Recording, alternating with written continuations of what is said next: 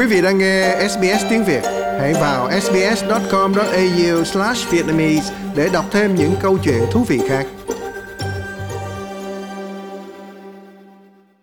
Tổng thống Ukraine Volodymyr Zelensky hôm Chủ nhật cho biết quân đội nước này đang chiến đấu với một trận địa pháo không ngừng của Nga để chiếm Severodonetsk, một thị trấn quan trọng ở phía đông. Ông Zelensky nói rằng kẻ thù đã phá hủy cơ sở hạ tầng quan trọng của thị trấn và làm hư hại 90% các tòa nhà nơi đây. Hậu quả của các cuộc tấn công của Nga vào Severodonetsk, toàn bộ hạ tầng cơ sở quan trọng của thành phố đã bị phá hủy. 90% số ngôi nhà đã bị hư hại và hơn 2 phần 3 số nhà ở của thành phố đã bị phá hủy hoàn toàn. Mất liên lạc trong thành phố và liên tục có pháo kích. Đánh chiếm Sieviero-Donetsk là một nhiệm vụ căn bản đối với quân chiếm đóng và họ không quan tâm phải trả giá bao nhiêu nhân mạng cho nỗ lực này. Ông Zelensky đã đến thăm thành phố Kharkiv, lớn thứ hai của Ukraine, vào hôm Chủ nhật trong chuyến công du đầu tiên bên ngoài thủ đô Kiev. Ông lên án thiệt hại to lớn cho thành phố từ cuộc bắn phá không ngừng của Nga. Trong khi ca ngợi các quan chức khu vực Kharkiv về công việc của họ, ông Zelensky cho biết ông đã sa thải người đứng đầu cơ quan an ninh hàng đầu của đất nước SBU vì kết quả hoạt động kém cỏi của ông này. Tôi đã đến tìm hiểu mọi việc và sa thải người đứng đầu cơ quan an ninh Ukraine ở vùng Kharkiv vì ông ta không làm việc để bảo vệ thành phố từ những ngày đầu tiên của cuộc chiến toàn diện mà chỉ nghĩ đến cá nhân mình. Động cơ của ông ta là gì? Cảnh sát đang điều tra. Một phần ba diện tích vùng Kharkiv vẫn đang bị chiếm đóng. Chúng ta chắc chắn sẽ di tản khỏi đây và mọi người nên làm việc để đạt được mục tiêu đó ở cả địa phương và tiểu bang. 2 triệu người dân từng sống ở vùng Kiev trước chiến tranh và người ta tin rằng một nửa trong số họ đã bỏ nhà ra đi lánh nạn. Nay đã lấy lại được các thành phố và thị trấn, một số bỏ đi hiện đã quay trở lại, nhưng với nhiều người, nhà của họ đã bị hư hại nặng nề hoặc thậm chí bị phá hủy.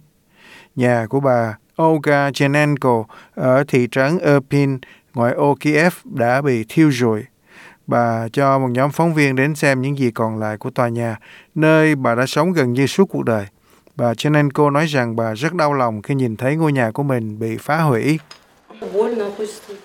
Thật đau đớn cho tôi. Tôi muốn nhìn thấy ngôi nhà của mình một lần nữa. Tôi biết nó sẽ bị dỡ bỏ, nhưng tôi đã ở đây gần như cả đời, từ khi còn là một đứa trẻ 3 tuổi.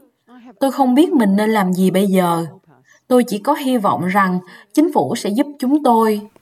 Không còn nơi nào khác để ở, bà Venenko đến ở tạm với bạn bè, nhưng bà đang rất lúng túng không biết làm thế nào để xây lại nhà nếu như không có sự trợ giúp của chính phủ.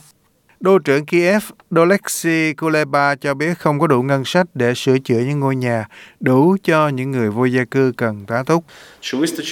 Liệu 400 triệu Rivinas có đủ để mọi người quay trở lại ngôi nhà được sửa chữa hay không? Rõ ràng là không. Chúng tôi đã nhìn thấy và hiểu điều đó vì có quá nhiều căn nhà bị tàn phá. Chúng tôi tính toán rằng chúng tôi cần thêm 20 triệu đô la cho việc sửa chữa nhỏ và 34 triệu đô la để xây lại nhà. Nhưng con số này sẽ còn tăng lên.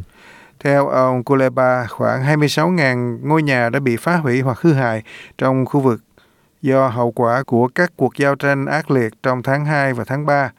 Khi cuộc chiến ở Ukraine bùng phát dữ dội, Tổng thống Serbia tuyên bố ông đã đạt được một thỏa thuận khí đốt tự nhiên vô cùng thuận lợi với Nga sau khi điện đàm cùng Tổng thống Nga Vladimir Putin. Tổng thống Serbia Alexander Vucic đã từ chối công khai lên án việc Nga xâm lược Ukraine và Serbia không tham gia các lệnh trừng phạt của phương Tây đối với Moscow. Serbia gần như phụ thuộc hoàn toàn vào khí đốt của Nga và các công ty năng lượng chính của nước này, đa số thuộc sở hữu của Nga. Tổng thống Vucic nói rằng thỏa thuận này có lợi cho Serbia. Đó chắc chắn là mức giá tốt nhất trên toàn châu Âu. Những gì chúng tôi đã nhất trí, Tổng thống Vladimir Putin và tôi, là một tin rất tốt cho người dân Serbia. Chúng tôi sẽ ký hợp đồng 3 năm và không phải hợp đồng một tháng như một số người dự đoán. Hợp đồng 3 năm rất phù hợp với phía Serbia. Không rõ Serbia sẽ nhận được khí đốt của Nga như thế nào nếu EU quyết định cắt nguồn cung cấp từ Nga cho các nước thành viên. Nga đã cắt khí đốt bán cho các thành viên EU là Phần Lan, Ba Lan và Bulgaria. Cả khối đã vội vã giảm bớt sự phụ thuộc vào năng lượng của Nga kể từ cuộc chiến xâm lược Ukraine ngày 24 tháng 2. Bất chấp các báo cáo về những hành động tàn bạo của các lực lượng Nga, ông Vucic và những nhà lãnh đạo Serbia khác vẫn phàn nàn về áp lực của phương Tây trong việc ban hành các lệnh trừng phạt chống lại Nga. Giới chức Serbia cho rằng họ cần phải chống lại sức ép như vậy, ngay cả điều đó đồng nghĩa với việc từ bỏ mục tiêu gia nhập EU.